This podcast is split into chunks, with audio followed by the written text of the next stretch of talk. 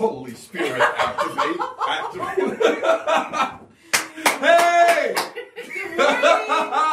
Good morning, church. Happy We're back. Sunday. Happy Sunday. Happy snow day. Welcome back to the living room. Yeah, yeah, yeah. It's been a while. Um, after a while, Which is a good Um, thing. Yeah, absolutely. Welcome to our home, and uh, welcome to uh, Connect Home. Yes. Uh, this is uh, this is what um, this is what church. You know, I, I it's so cool because I was just thinking about this yesterday, but. You know, we can get frustrated with technology so often, but it really is amazing Oh, I'm how so thankful for it. so thankful because before we had these Sundays, and either we were like putting people at risk, yes. like swerving Yes. into trying to get people to church, um, or we just didn't have it. And now we, we can we can be together. Uh, we can be together, and church that's like for us invaluable. Yeah, like we, you know, for me, I'll just be selfish a little bit because um, just with how we've been trying to maintain health so that one of us is always Yeah. available to preach Yeah. and to lead church on Sundays, I have been having church at home. It's been really, really weird. So selfishly, I'm kind of happy that you're here with me. I know. And that I kind of feel like I'm Well, getting to see you guys. So And look, wait, wait, wait. Okay, now do you recognize me? Do you Yeah, recognize right. me now? I know, Yes. right? Your number one thing was that you were so excited was- that you get to preach I get to preach without a mask. which is I'm so excited, and I hope you are too. And look, no matter where you are, um, we say this every week, and so many people are in the house when we say it, but we say it every week. Um, you know, if you're if you're watching online, and today everybody's watching online, um, but we're, together because the Yes. Spirit of God isn't confined to one place; Yeah. He's outside of time and space. The Bible says when when two or more gather in His name, we're gathering in His name. You know what I love about that? It doesn't say they have to be together, right? It's gathering. We're gathering in the name of Jesus. He's we, there we in the have learned that by now. I know. We have we have learned just to how to have unique ways to learn how to still be together and for it to be commu- community and for us to commune. So it's I think that we've we've come a long way, baby. It may not feel like you I know, have, right? Exactly. but you have come a long way. And I'm gonna, I, I really do want to encourage you. And I know, eh, you know, the truth is there's such a spiritual element for me this morning. There's things stirring inside of me today. But I, I want to really encourage you. I love the fact that we get a chance to kind of be in our jammies and um, and, and be at home and be on the couch. I have real pants on. I no, I know you right do. I'm really proud. I actually have shoes on. have- I, I got shoes and socks on. It's it's awesome um, because I can't do this if I don't. But I I, I, I want us. I really want to encourage us that there are miracles avail, available in your home today. Um, you know, when we're praying, look, you can pray for your kids. You can pray for your spouse. You can pray for your friend. Um, and see real miracles inside this house because your house today, just like our house today, is the house of God. And uh, I, I, I'm, I'm, I'm hoping that today, even for the next hour, you just lean in a little bit. Just lean in a little bit and allow God to stir some things. Uh, over the last couple of weeks, since this new year has really begun, there's been some really uh, words that have been calling us to lean in as as a people, and so that's our that's our heart, our heart today. Yeah. Um, and one of the We're things gonna before, before yeah before we hop into communion, so I hope you have your communion stuff. I hope you uh, um, are following online to be able to stay up on all the uh, updates that we have. But um, and if not, grab them real quick. But uh, I just want to let our parents know um, two things. Our parents Yeah. know two things. First, that right now on our YouTube Kids channel, because we have a whole YouTube Kids channel, Yeah. uh, not just the YouTube Church channel, YouTube Kids channel. Uh, our, our children's ministry is uh, has the, the, the teaching videos up, the whole uh, Sunday ready to go for you. Uh, our, our, our, our kids and family pastors are amazing. They are. Kevin and Lisa, if you have not met them, they are phenomenal. And. I know this week they're a little sad. Dee. They're a little sad know, um, because this but week, expect it. but it. We were going to be launching youth uh, for the first time this Sunday, and they have painstakingly, sacrificially, but excitedly all been getting together and getting space ready uh, specifically for the youth. So we were going to launch that this Yeah, Sunday. developing team too, and, And, yeah, ready. that's what I mean, They've been praying, they've been fasting, they've been Yeah. believing. Yes, so And so they, so we felt bad that we had to push it one week, but now uh, the other good thing is, is that because we know that like our side road is a sheet of ice, so we knew that there would be people who would be sad because they'd have to call out because they Absolutely, wouldn't be able yeah, to yeah, serve. and then that would be like an added stressor. So I'm actually happy that we get to launch youth one week from today. I am too. I can't Unless wait. there's another I can't wait. cyclone bomb. So look, look. If you're in middle school, by the way, if you're a middle school parent, if you're in middle school, invite your friends next week. Uh, it's going to be fantastic. I, I I'm really jealous. I, I'm zealous and jealous at the same time. That's that's Christianese right there. Yeah, it Hallelujah. really is. but I am jealous uh, because uh, what the team they put together, the, the the vision that they have is not just to babysit our, our our young people. It is to raise up young men and women of faith and prepare them and equip them uh, to meet the growing and changing diverse needs of this uh, of this world and the generation that they're living in and going into. So I can't wait. I can't wait for that. And you know, it's been a while since we've been able to take communion because we're having to. Yeah. You know, church. We're, we're trying to navigate all these things: baptism, communion, uh, singing multiple songs with masks. We're trying to navigate all that. And one of the things that that that we haven't been able to do in person yet is this. Um, and communion is so special. Uh, it's special to Danielle and I. Yes. Uh, I remember our first communion together was uh, at our wedding day. Um, and I, I remember it's probably the most special moment for me of our wedding is uh, after we said I do, uh, we, we, we started right here at the communion table. And that's what happens when we say I do to Jesus. Um, he, he, it's not just about uh, being saved and being forgiven in a place we're going. It's about he, he brings us right to the communion table and he says, hey, let's, uh, let's commune together. Um, and this is an opportunity. When we come to this table, it's so, so special, so beautiful. Um, and it really is not just remembering who he, uh, what he has done. It's actually engaging with who he is. So today, take this special. It doesn't the elements that you're taking it with uh, may not matter, um, but they are special because they are the body and the blood of Jesus Christ. He spoke each and every one of those things into existence, just like he did you, and he has a special purpose and plan for them. There's a the Bible tells us that on the night before Jesus was to die for us, it was Passover.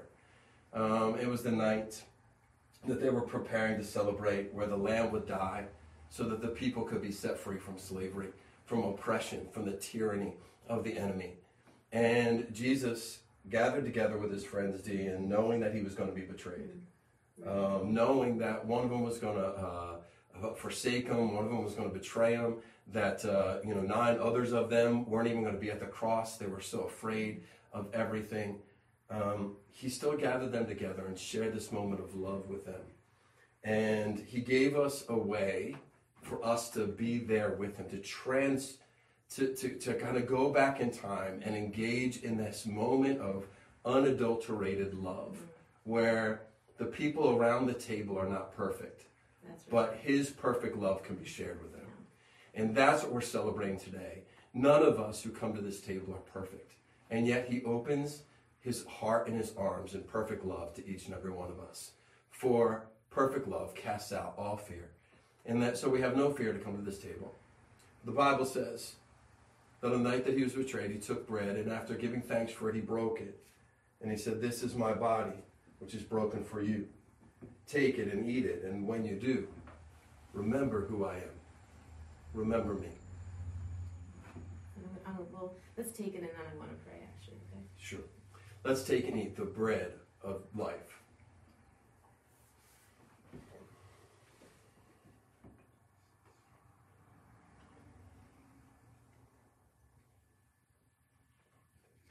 Father, as we partake in your body, I pray, God, that you would help us to see how your how your body covers the territory of our heart. Yes. Even now, Father, as we swallow that bread and it goes through our digestive system, Lord, it it covers the territory of our body. But so importantly, God, it covers the territory of our heart. Yes. You have a way of coming into the nooks and the crannies and the crevices of our hearts, of our minds, uh, areas that sometimes say no to all other things. But your love has a way of being able to go to those places where nothing else can. Yes, Lord. And I know it's because of this moment. I know it's because of the price that you paid on the cross. Our spirit can testify to exactly who you are.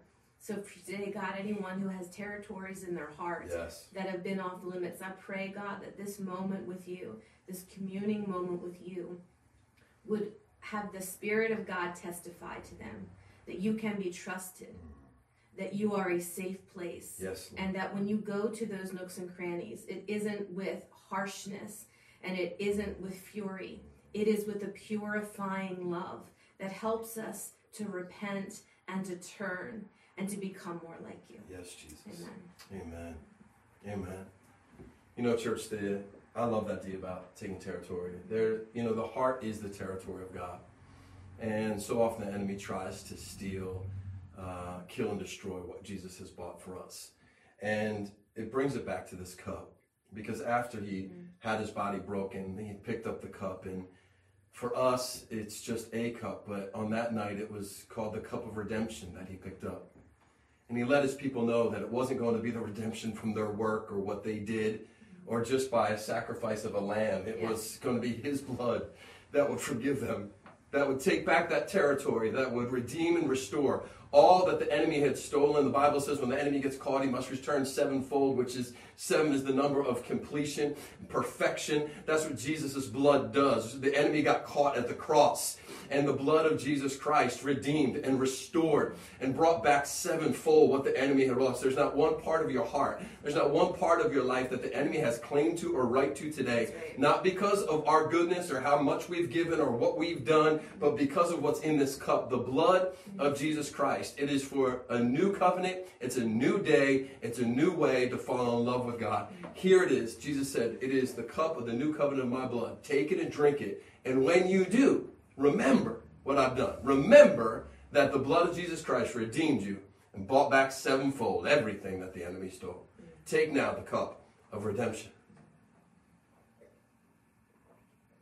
Hallelujah. Thank you, God, that even on the cross, you were providing for us.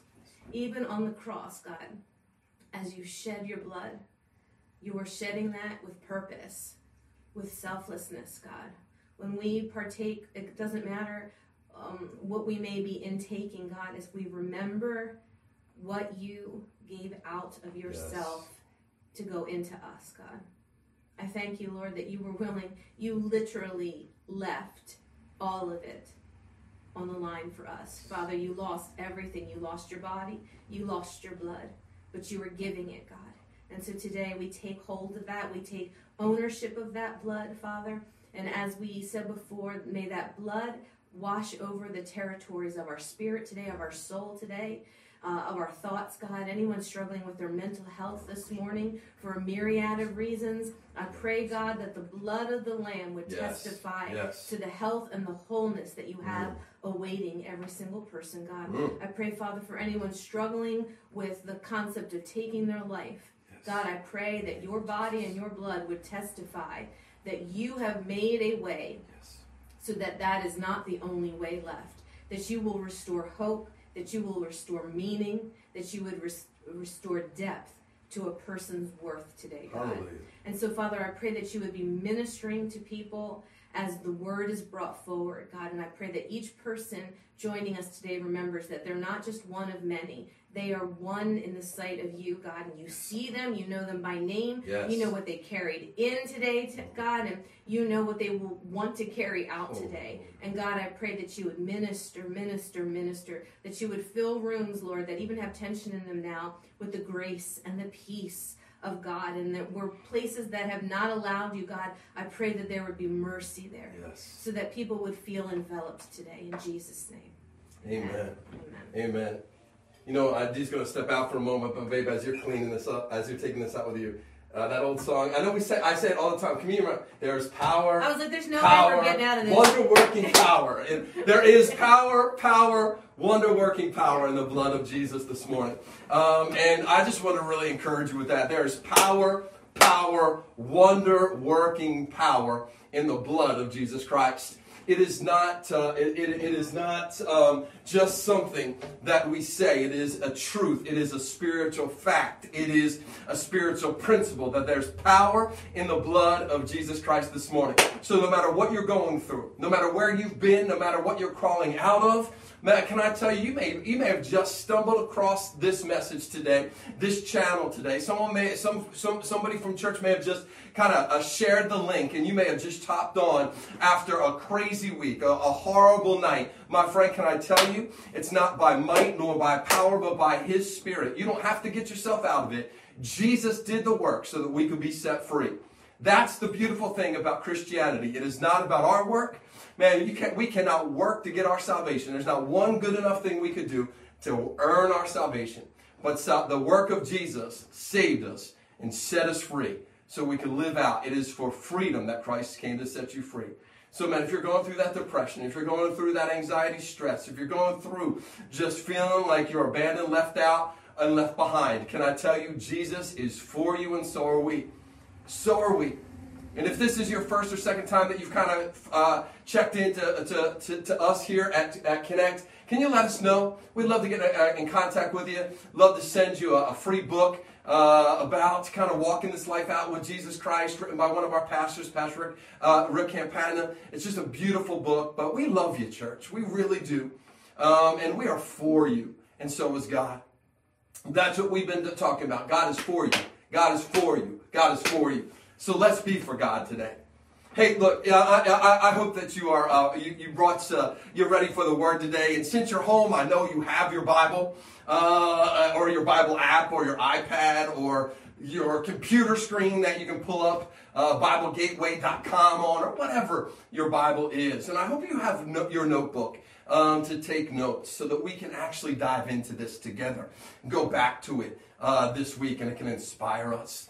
Um, you know, if you, since you have your Bible, can you open with me to 2 Timothy chapter 1? 2 Timothy chapter 1. 2 Timothy is the 16th book of the New Testament. It's written by Paul to his spiritual son Timothy. And it's just, there's, we're going to talk about one, uh, two verses in here that are really meant to encourage us to a deeper level kind of walk with God. And if you need a title for our message today, it's We Didn't Start the Fire, right? We didn't start the fire. Hey, I know I'm probably offbeat there and someone doesn't even know what that is. Old Billy Joel song, We Didn't Start the Fire. And when he's talking about it, he's talking about the fire in a bad way. But for those of us who are people of faith, we understand that the fire that's within us is a gift from God. It, it, it, it, it, comes from the love of God towards us. It's something that He has placed deep inside of our hearts so that we can be inspired by God to love Him, uh, and to love His people, and to make Him feel loved by us. That's what John 3.16 tells us. For God so loved the world, He sent Jesus not to condemn us, but so that we could have eternal life with Him. He came to close the gap between us and Him. You know, we're standing here. I'm so glad actually that today we get to be here because this uh, this fireplace um, is from 1771. Um, and I can't even imagine. Can you imagine with me the countless fires that were in this fireplace? Maybe that tens of thousands, maybe hundreds of thousands over the 251 plus years that this house has been here. The, the, the countless fires that, that were there. And, and you can even see the marks of where the flames have, have, have scorched the bricks, and there's still a, a, a faint uh, odor of smoke in the room. But, but the one, one thing is true. One thing is true that no matter how hot this blaze of fire it was, no, no matter how many fires were there, that there's not one there now. It doesn't matter how hot the, the, the fire was one time. It doesn't matter uh, how many fires there were going. The one thing that we know is that somewhere along the way, that the coals grew cold. Somewhere along the way, someone stopped stoking it. The fire went out and it grew cold. And, and I think the truth is, church, that can happen in our spiritual lives as well. I'm not talking about losing our salvation. I'm talking about this fire to, to, to get to know God and to love Him at a deep level, to this, this desire to grow as, as a disciple, this desire to use our gifts to, to love God, to love people, to make His love known to people, to be honest. If we don't stoke it, it's easy to grow cold. I've seen in this pandemic so many things grow cold. Not, not simply kind of our walks with God or people's desire to kind of go to church or be a part of his body, but so many things. People uh, deciding, growing cold to, to go back to that job that they, they used to have, or They, they're grown cold in, in relationships that they've had for a long time. Some of us have grown cold with uh, the desire to eat healthy. That's me. Uh, I need to get back to it. And, and, and, and what's, so, what's so scary, what's so dangerous if we're not careful, is that there's a flip side to that that the enemy takes advantage of. In the midst of this coldness, our soul desires warmth. And so it's drawn to things that inflame it, inflame the soul, inflame our desires, inflame our, our, dreams, inflame the things of our ego. And I've seen in this pandemic things become inflamed and set afire, right? Our political ideologies are inflamed, right? Our, our, our, our press for American rights and how they collide with church, uh, it's, it's, it's, we're, we're on fire, right? This, this thing for our freedom. What is, what is my rights, my freedom? What is mine? What is ours? What is not theirs? Whoever theirs is becomes inflamed, impassioned, on fire. And what we have to understand is that it's such a, a scheme of the enemy. It's such a scheme of the enemy to inflame something of our soul that mimics something of the spirit to inflame something of the soul that mimics something of the spirit so that we end up, because we're so fired up about so many things that aren't of God, that our, our soul is on fire, our soul is warmed by these things. And we exchange the real one for the fake ones. And we see it. That's why Paul says in Ephesians 6, uh, uh, uh, Ephesians 6, um, that verse 16, that, that, that we got to be wary of the, the, the, the fiery darts of the enemy. They're not just fiery because of the place they come from, hell. It's what they do inside of us. They start little fires here and there, little fires here and there. And before we know it, we have exchanged the real for the fake. Before we know it, the real fire, we find ourselves like this fireplace with the markings of a life that once was on blaze. With the still the faint smell and the odor of that a fire that used to have smoke. But somewhere down deep inside, our heart has grown cold because we have stopped stoking that fire. And you know what I love about God so much in the midst of all this? If that's us, and that's where we are today, that's okay. Because what I love about God in the midst of all this is that He doesn't reject us for it. He simply encourages us. He simply calls for us and longs for us to spark something that will bring that fire back to life inside of us. So even if you're cold today, even if, you're, even if your fire is dwindling, today my God doesn't reject you. He's actually wooing you to spark it anew. That's what Paul is going to tell Timothy here, his spiritual son. By the way, Timothy is the pastor of the church of Ephesus at this time. And it, it can happen to any of us, and it does happen to all of us, even pastors. The flame grows dim. So this is what he says to us in 2 Timothy 1, 6 and 7. He says, Therefore I remind you to fan into flame the gift of God, which is inside of you through the laying on of my hands. For God has not given us a spirit of fear, but of power and of love and of a sound mind. Come on. That word sound mind is sozo frino, a saved mind. He's telling us we got to think like saved people, not like natural man, natural woman, not like our natural generation or our culture or the dysfunction of the family we grew up in. We got to think like saved people, which thinks differently. It's the renewal of the mind that we talked about a few weeks ago. It's the change in us. Can you hear the heartbeat of God towards us in this simple text? To have this spiritual life that He put inside of us fanned into the flaming fire. Notice, there was no condemnation for where the flame was. Even if it's gone, gone, gone dim or gone cold. He doesn't condemn us in this moment. There's only a longing for His children to experience the fullness of Him, the fullness of this God given life, this fullness of a life that He died for and loved us loved to, enough to give to you and I. That's what He's longing for today. You know, growing up, I always heard kind of this verse in conjunction with a verse in Revelation, Revelation 3, 15 and 16. And I've always heard them tied together. And, and it's always from this place of harsh judgment, right? And, and Revelation 3, 15 and 16 says this. It says, uh, I, I know that I know your deeds. I know that you are neither either hot nor cold. That's how I that's how I hear it. You're neither hot nor cold, right? But you are lukewarm. And because you're neither hot nor cold and you're lukewarm, I will spew you out of my mouth. And that's how I hear it. That's how it was always presented to me. And, and I heard it as this serious warning that God's going to spew me out of his mouth if I'm not good enough or if I'm not on fire enough for him. But my friends, that's not the reality of God's heartbeat in these verses. Come on, look at these verses. Listen to his desire. His desires for you and I. it says in Revelation 3, my desire is for you to be high. In 2 Timothy 1, my desire is for you to be burning burning, have this burning passion so that we can share this love, this deep, deep love together with one another. Yes, I gotta be honest, there are consequences to a lukewarm life. There are, right? A life where, our, where the fire has kind of flamed out. But to be honest, probably most of us are familiar with those. Because either we're there now or we've been there in the past.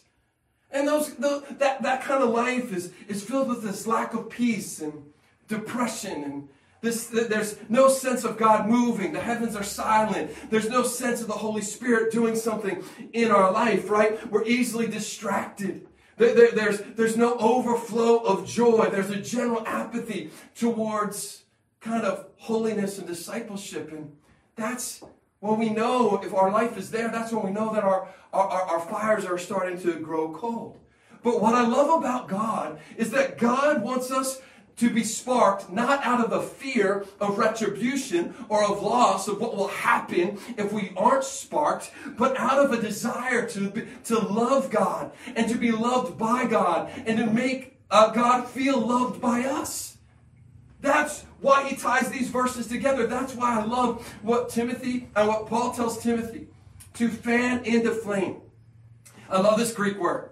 This Greek word to fan into flame is actually a present active infinitive. Now, for all of you, for, for all of you who are uh, kind of Greek geeks like myself, you may be like, I don't know what that means. It means that it is a continuous action. It's not a one stop, one shot moment. It's not like salvation where I'm just saved. It is a continual action. It is meant to be intentional and not accidental, to continually and intentionally fan into flames the things God has placed inside of us. Don't let it grow cold. And if it grows cold, fan it into flame again. There's this beautiful picture. It's the beautiful picture that Paul is trying to create for Timothy, that, that to, to, to echo his mind back to Leviticus chapter 6 and Timothy would have been familiar with this picture and this understanding because of his understanding of Jewish tradition and the sacrificial system. And Leviticus 6, uh, God lays out this whole plan for his altar of sacrifice and for the fire never to go out. Never to go out. He said it's the priest's responsibility to keep the fire going. It was part of what made the sacrifices valid. And we talked about it two weeks ago how sacrifice is not giving something up for God, it's giving God something to God. Something to Him, not up for Him, to Him. And it's kind of all wrapped up as Paul's trying to get Timothy to, to echo back to these verses, this concept, this desire of God in Leviticus 6. It's kind of epitomized in verse 12 where it says, The fire on the altar shall be kept burning, it shall not go out. The priest shall put wood on it. The priest shall put wood on it every morning. You can underline that. And he shall arrange the burnt offering on it. And he shall burn on it the fat of the peace offering. Underline that. For the fire shall be kept burning on the altar continually, and it shall not go out. Do you hear the heartbeat of God? The heartbeat of God is not just to have an altar, to have a sacrifice but to keep the fire for his people going and going and going and going. But what I love about God is that he doesn't make you and I responsible for the offering on top of it.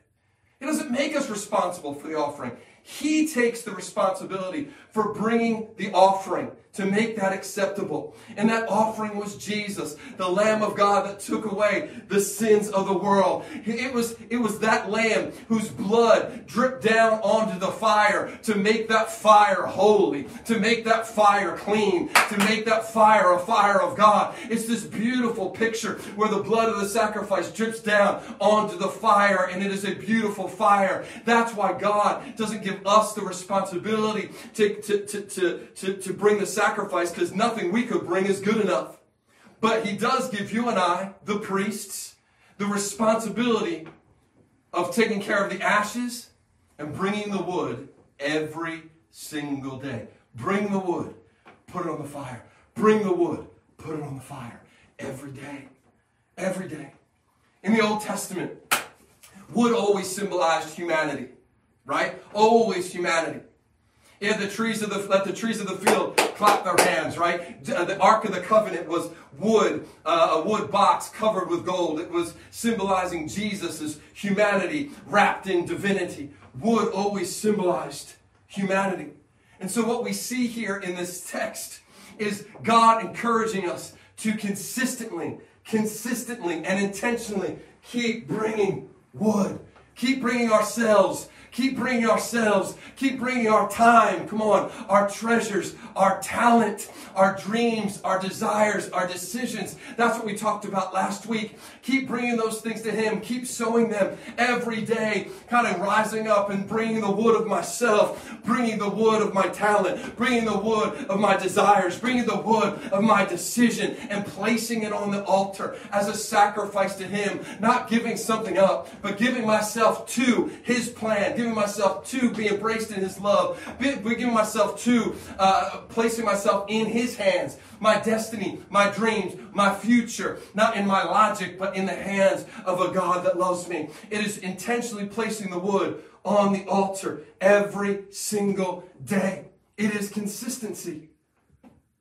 But my friends, what we have to understand I love this because I think it, it, it, it, sparks for me this picture of David in, in, in Daniel, uh, not David, in Daniel, in Daniel chapter 6. Do you remember how Daniel uh, every day just got up and prayed? He prayed, he prayed, he prayed, and he started to see things move in his country, move in his world. He was praying. And, and the, the, the, other leaders around him, the satraps and governors, they got jealous of him. And so they had the king pass a law that no one could pray except to him. Uh, and, and, Daniel just kept on praying consistently every day. And then they set a trap for him uh, so that he would, uh, because of his consistency, fail. Right? And then we know the story ends up in the lion's den. We know the end of that story, which is amazing. But what I want to say to you is this. Even in our consistency, the enemy will always try to break our consistency by laying traps, laying all kinds of traps for us. It's not just our consistency in prayer, it's our consistency in actually bringing ourselves to God. Busyness is one of those traps. Man, Dee and I talk about time killers all the time. it's one of those traps, right? Uh, uh, uh, depression is one of those traps. Offense is one of those traps that keeps us consistently forgiving and living in forgiveness and, and, and being in the house of God. Compromise. In our world today, the expectations of what a good parent is meant to do and supposed to do, I'm sorry, parents, there's just some messed up stuff out there that actually is a, is a trap to break our consistency. Exhaustion is a trap.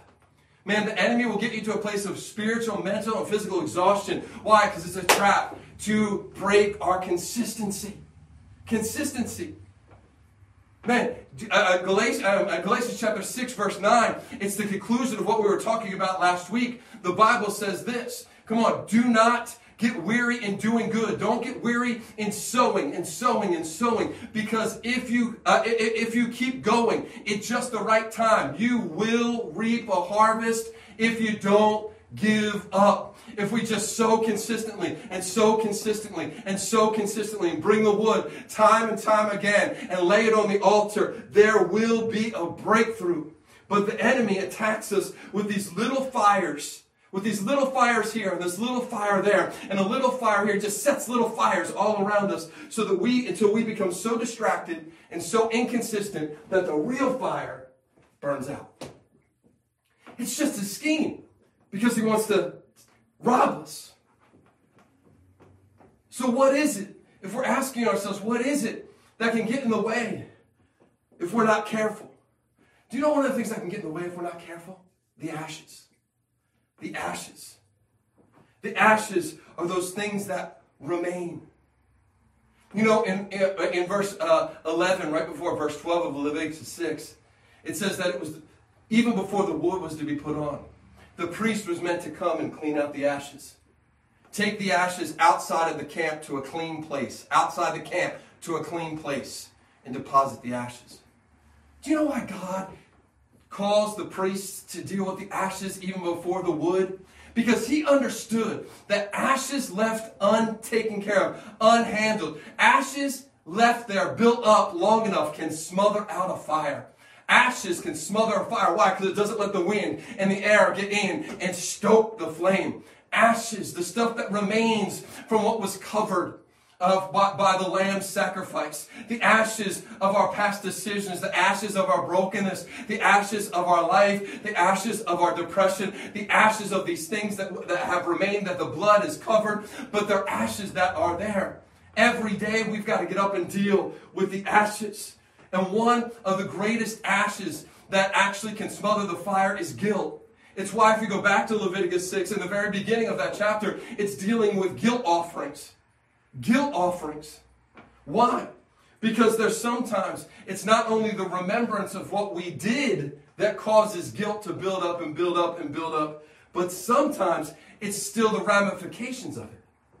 Sometimes it's not just the remembrance, it's actually a life that has to deal with those ramifications all the time. Where, where, where we see that relationship that we burn to the ground. Where, where, where, we, where we see the bridge uh, that we burned with our ex boss and, and our job, and that's what we still have to deal with. And we deal with the hurt that we've caused people, and we, we see them still living in that hurt in real ways. And when we don't deal with that ash, when that, that ash isn't picked up every day and taken out into a, a clean place, it builds up and builds up and it keeps the wind, it keeps the Holy Spirit from, from building the flame inside of you and I. Man, guilt, my friends, guilt, my friends, is a flame extinguisher. It's a fire extinguisher. Then there, add on top of that the ashes of the things that steal our peace, peace stealers in our life. Do you realize that's this? That, that, that's why he says make sure the peace offering is on top of there as well. Because there are things that rob our peace. It's often uh, the, the, this, this thing, it's not only where we find our peace, come on, but it's also how we lose our peace. It's not only where we find our peace, but it's how we lose our peace. Many times it's, you know, we lose our peace. We're in danger of losing our peace because uh, we're, we're, people are upset with the stance that we take and we want to keep them happy. Or we lose our peace because We've set clear boundaries, and it's, it's really hard when people are pushing back on those healthy boundaries time and time again, making you feel bad for those boundaries and we lose our peace. Or maybe it's not just them at all. Maybe it's us. Maybe we lose our peace because we picked up offense. And we don't know what to do with it, or probably more realistically, we don't really want to do what God told us to do with it. And in this, and in these moments, the ash piles higher and higher and higher. That's why Jesus says in Luke 17 1, it's impossible for offense not to come our way. And he's, he was, of course, he was dealing with people. He understood. Dealing with people, it's impossible for offense not to come our way. But it doesn't say that it's impossible to not be offended, to, to know how to deal with that and overcome that offense. But I think the enemy understands that the top, top uh, two of the top fire extinguishers in our life are guilt and this place of wrestling with our peace. And in this place, when we are guilty and we don't have peace, we find ourselves justifying our apathy and justifying our frustration and justifying our distraction. And then it inflames our souls disillusionment with ourselves. It, it, it flames our soul's disillusionment with this God thing. And slowly and slowly but slowly, the real fire begins to wane. So, really, we have to ask ourselves what's the real answer? And I love that God gives us the answer. God says, take the ash and take it to a clean place outside the camp. Deal with it. Before you even put wood on the fire, deal with the ash. Deal with it. Take it to a clean place. My friends, the only clean place, the only clean place for the ashes of our life is the cross of Jesus Christ. That's why the cross was outside the city, outside the camp, because it is the only place where we can deal with condemnation. It is the only place that we can deal with our offense, where, our, where, where peace can be restored. Not, that relationship may not be restored, that dream may not be restored, that job may not be restored, but I know this. When I go to the cross, when I bring my ashes to the cross, when I bring my ashes, my guilt, and my, my lack of peace to the cross of Jesus Christ, when I take it, when I, when I take it to that clean place, He makes me clean. He restores my peace because he's the, the Prince of Peace. He's the only peace that can only, uh, that, that, that matters. He's the peace that can be manifest even in our uncertainty. Man, I understand it. I get it because every day, man, I've got guilt. I've got guilt over decisions I've made and things I've done and, and, and ways I've hurt people. I, I struggle with peace because, man, I, I, I, I get pressed back on or, or, or, or, or I'm, I'm not, you know, I don't, I, I'm, I've set healthy boundaries and, and are these right? And I struggle with these things.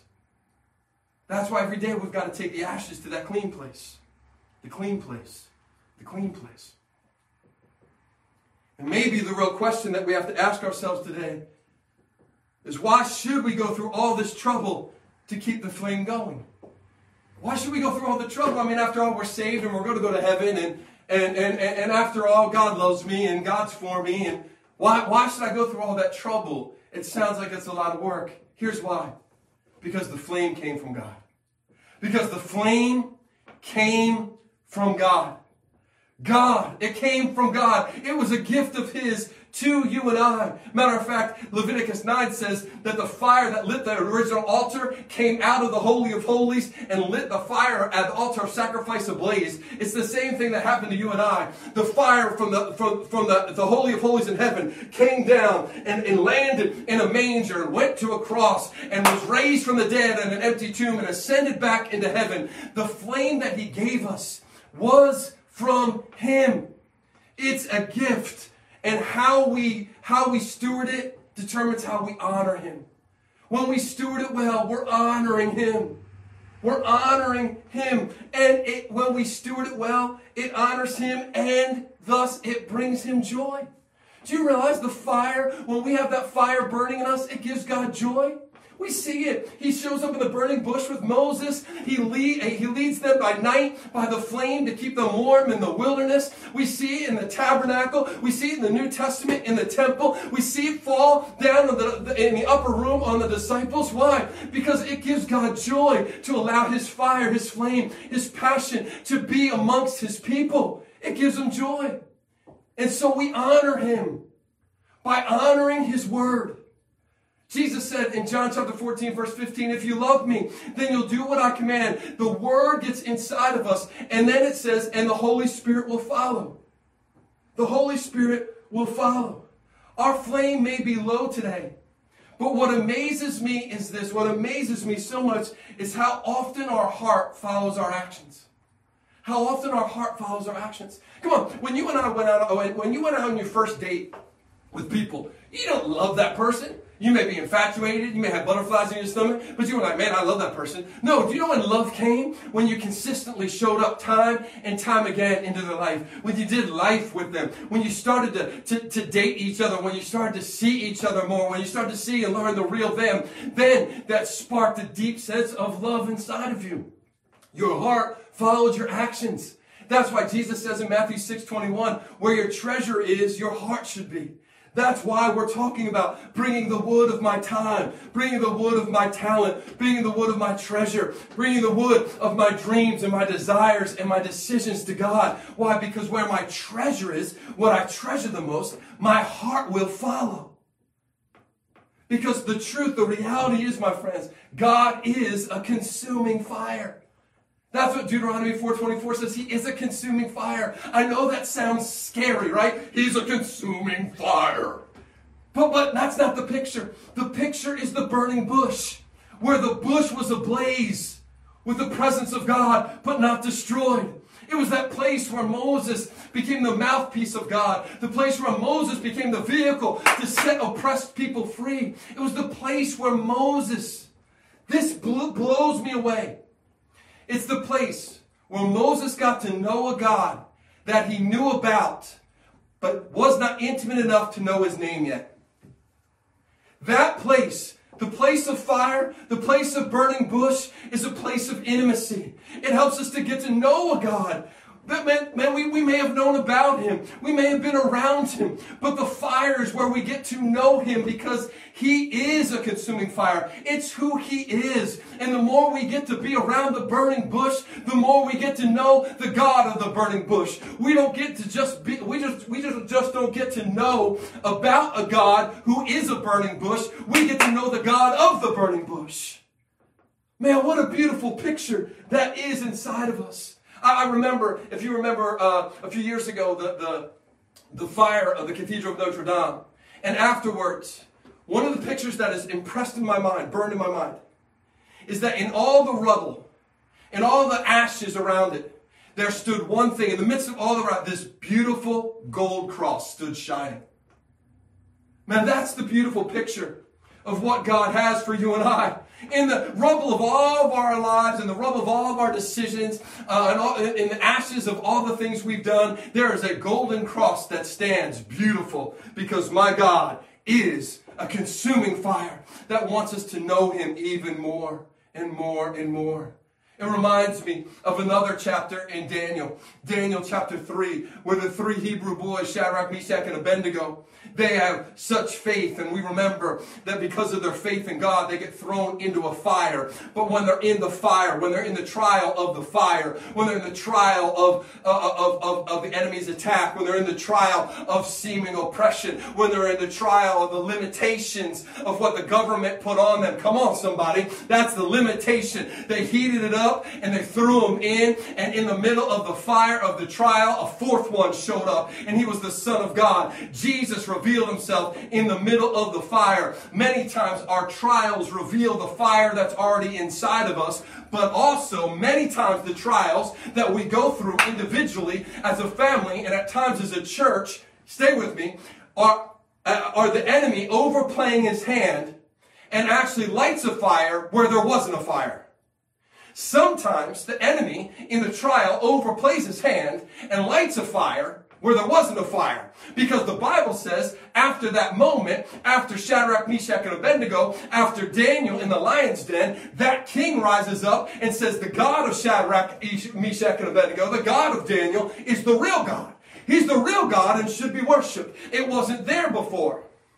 But come on, how they dealt with the trial because they were consistent, because they had faith going into the trial, because they had stoked the flame of the relationship with God. They knew the God that they that, that they knew they knew the God uh, uh, uh, of heaven and earth even before they were thrown into the fire. Because of that, it revealed it lit something. It lit something in their king. It lit something that wasn't there in somebody else before. And my friends, when we fan this flame we are fanning to life, the life that God has prepared for us, that God has dreamt up for us, the, God, that the, the life that His Son died for so that we could have. And it ignites a passion for Him. When our hearts in the natural grow cold, and they will. When our passions over time die down, and they will. That's why David has to pray, restore unto me the joy of my salvation. Because just over time, we don't pay enough attention to the embers and they grow cold. When our natural self takes over, it's the refiner's fire that we are that, that is within us that restores a blaze, that reminds us of his love towards us, that stirs our love towards him. That's why Paul ties these two verses together because our spirit of love shatters fear. It's not, God doesn't want us to be afraid so that we, that, that we fan the flames. He wants to, uh, he wants us to understand that his love is enough to fan the flames inside of us. See, fanning the things of God in our lives into flames keeps the fear at bay and keeps love blossoming. Keeps love blossoming.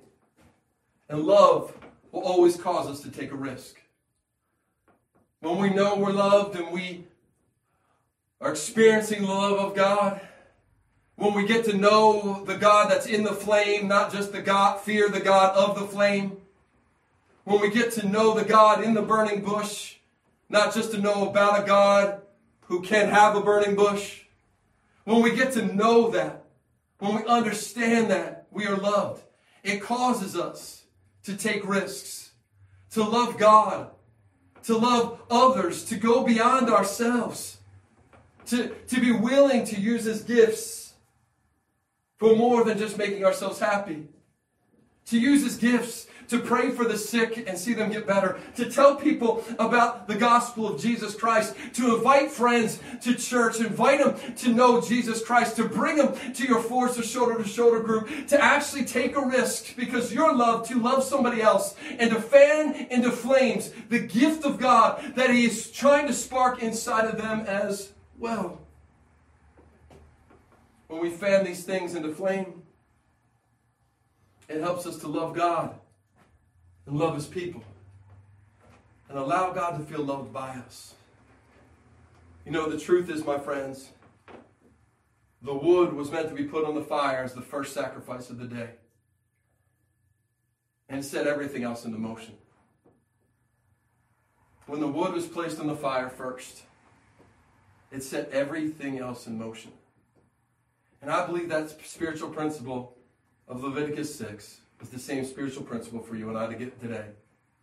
No matter how low our fire is, or maybe how blazing it is today, when we rise up and put our time and our talents, our treasure, our desires, our dreams, our decisions, when we lay ourselves down on the altar of God, it sets everything else in motion. And the beautiful truth behind it is simply this your flame doesn't need to be perfect in order to be used by God. Obviously, Timothy's wasn't perfect, and yet he was still being used by God. Our flame doesn't need to be perfect to be used by God, it just has to be burning. Today, that's my invitation to you. In the distance we've had in this pandemic, having to be online, maybe not being in church building as often as we wanted to, maybe still having to wear masks and feeling distance of people, not being able to, to meet with people face to face, still not maybe being able to do coffees or dinners as much as we would want to to build up relationship. It's so easy. It's so easy for this life of a disciple to grow cold. I'm not talking about salvation. I'm not talking about will you go to heaven it's just a question of where our fire is.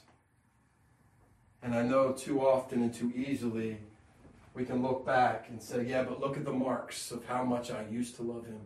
Look all the things I've done for him. God will never throw those things out, and those things are never discounted.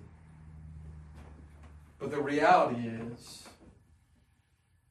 no matter how many fires were in this fireplace, and no matter how hot they once blazed, there isn't one there today. But all it takes is for me to be willing to put wood on the fire today, to deal with the ashes in my life, and bring them to the cross. And let the fire of God, let His presence come and set ablaze my heart once again. That's my prayer for you.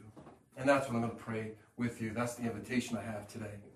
We're going to pray in just a moment. And the reality that I have today that I want to ask you is no matter where you are with your fire to God with God, maybe you've never started one, but today you said, Man, I want to. Maybe you've allowed that fire to grow cold. Today is the time to offer yourself to God. And He will bring the fire. He will start it again. He'll deal with your guilt. He'll deal with your condemnation. He'll deal with your lack of peace. He'll deal with that offense, hurt, and disillusionment. And he will blaze his love inside of you again. Come on, if that's you, can you pray with me today? It's simply this easy.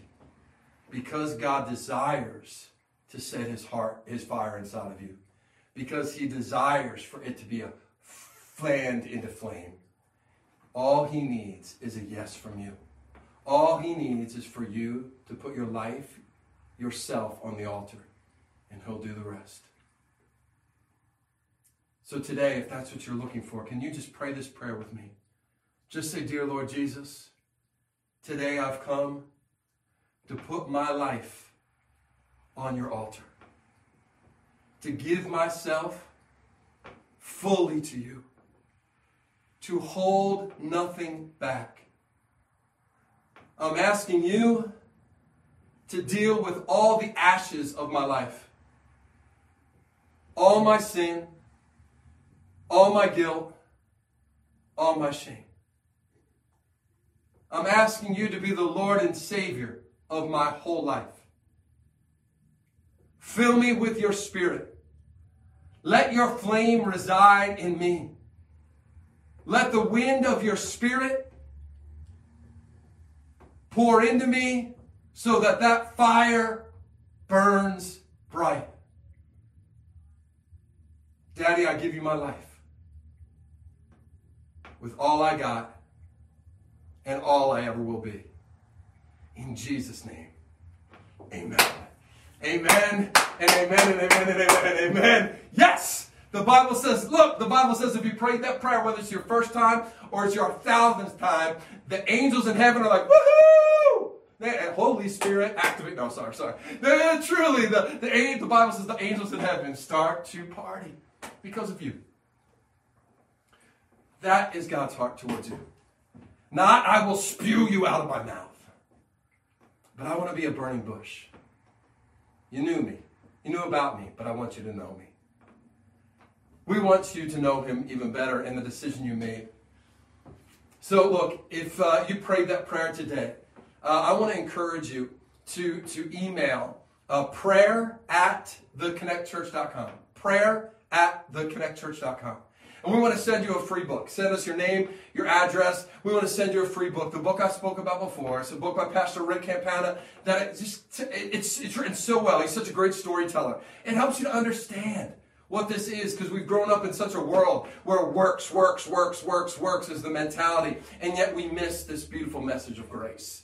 And so we want to send that to you free. Look, we want to help you walk this thing out. That's why we have uh, discipleship groups that meet during the week uh, Shoulder to Shoulder, which is for women, and Forge, which is for men. And you can find out about that on Linktree. Really want to encourage you to do that. But before we go, there's just two things I want to make sure that we do. First is this I want to encourage you today that if you re- receive something, to give something back. Uh, to, to, to join us in, in offering today as an offering of worship. You know, one of the things, one of the pieces of wood that we get to put on the altar of God is our giving. Our giving. Giving is a, an act of saying, God, I trust you uh, with my future. God, I trust you with my finance. God, I trust you to make a difference in every area of my life, and I'm not going to hold any back, anything back because I want the fire to touch every area of my life. Come on, that's the beautiful thing about God.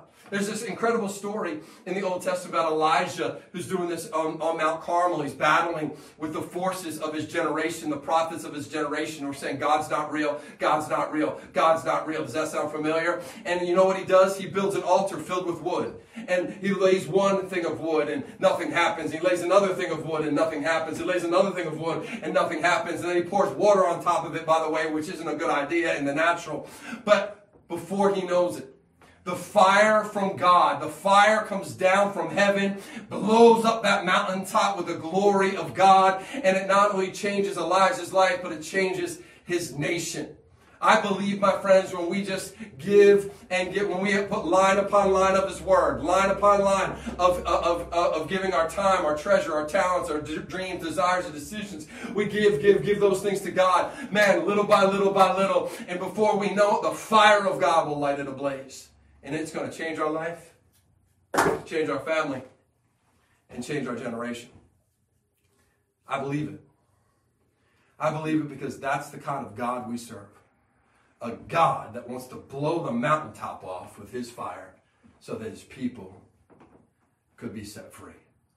There's a giving link there at Linktree that you can give to, and I encourage you to do so.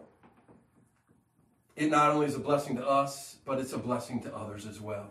So, Pastor Danielle and I want to thank you for that. And just kind of as you're getting ready to do that, I want to encourage you to just do one more thing. This week, there's one more piece of wood you got to put on the fire. One more piece of wood that I want to encourage you, invite you to put on the fire. And that is putting your life into discipleship.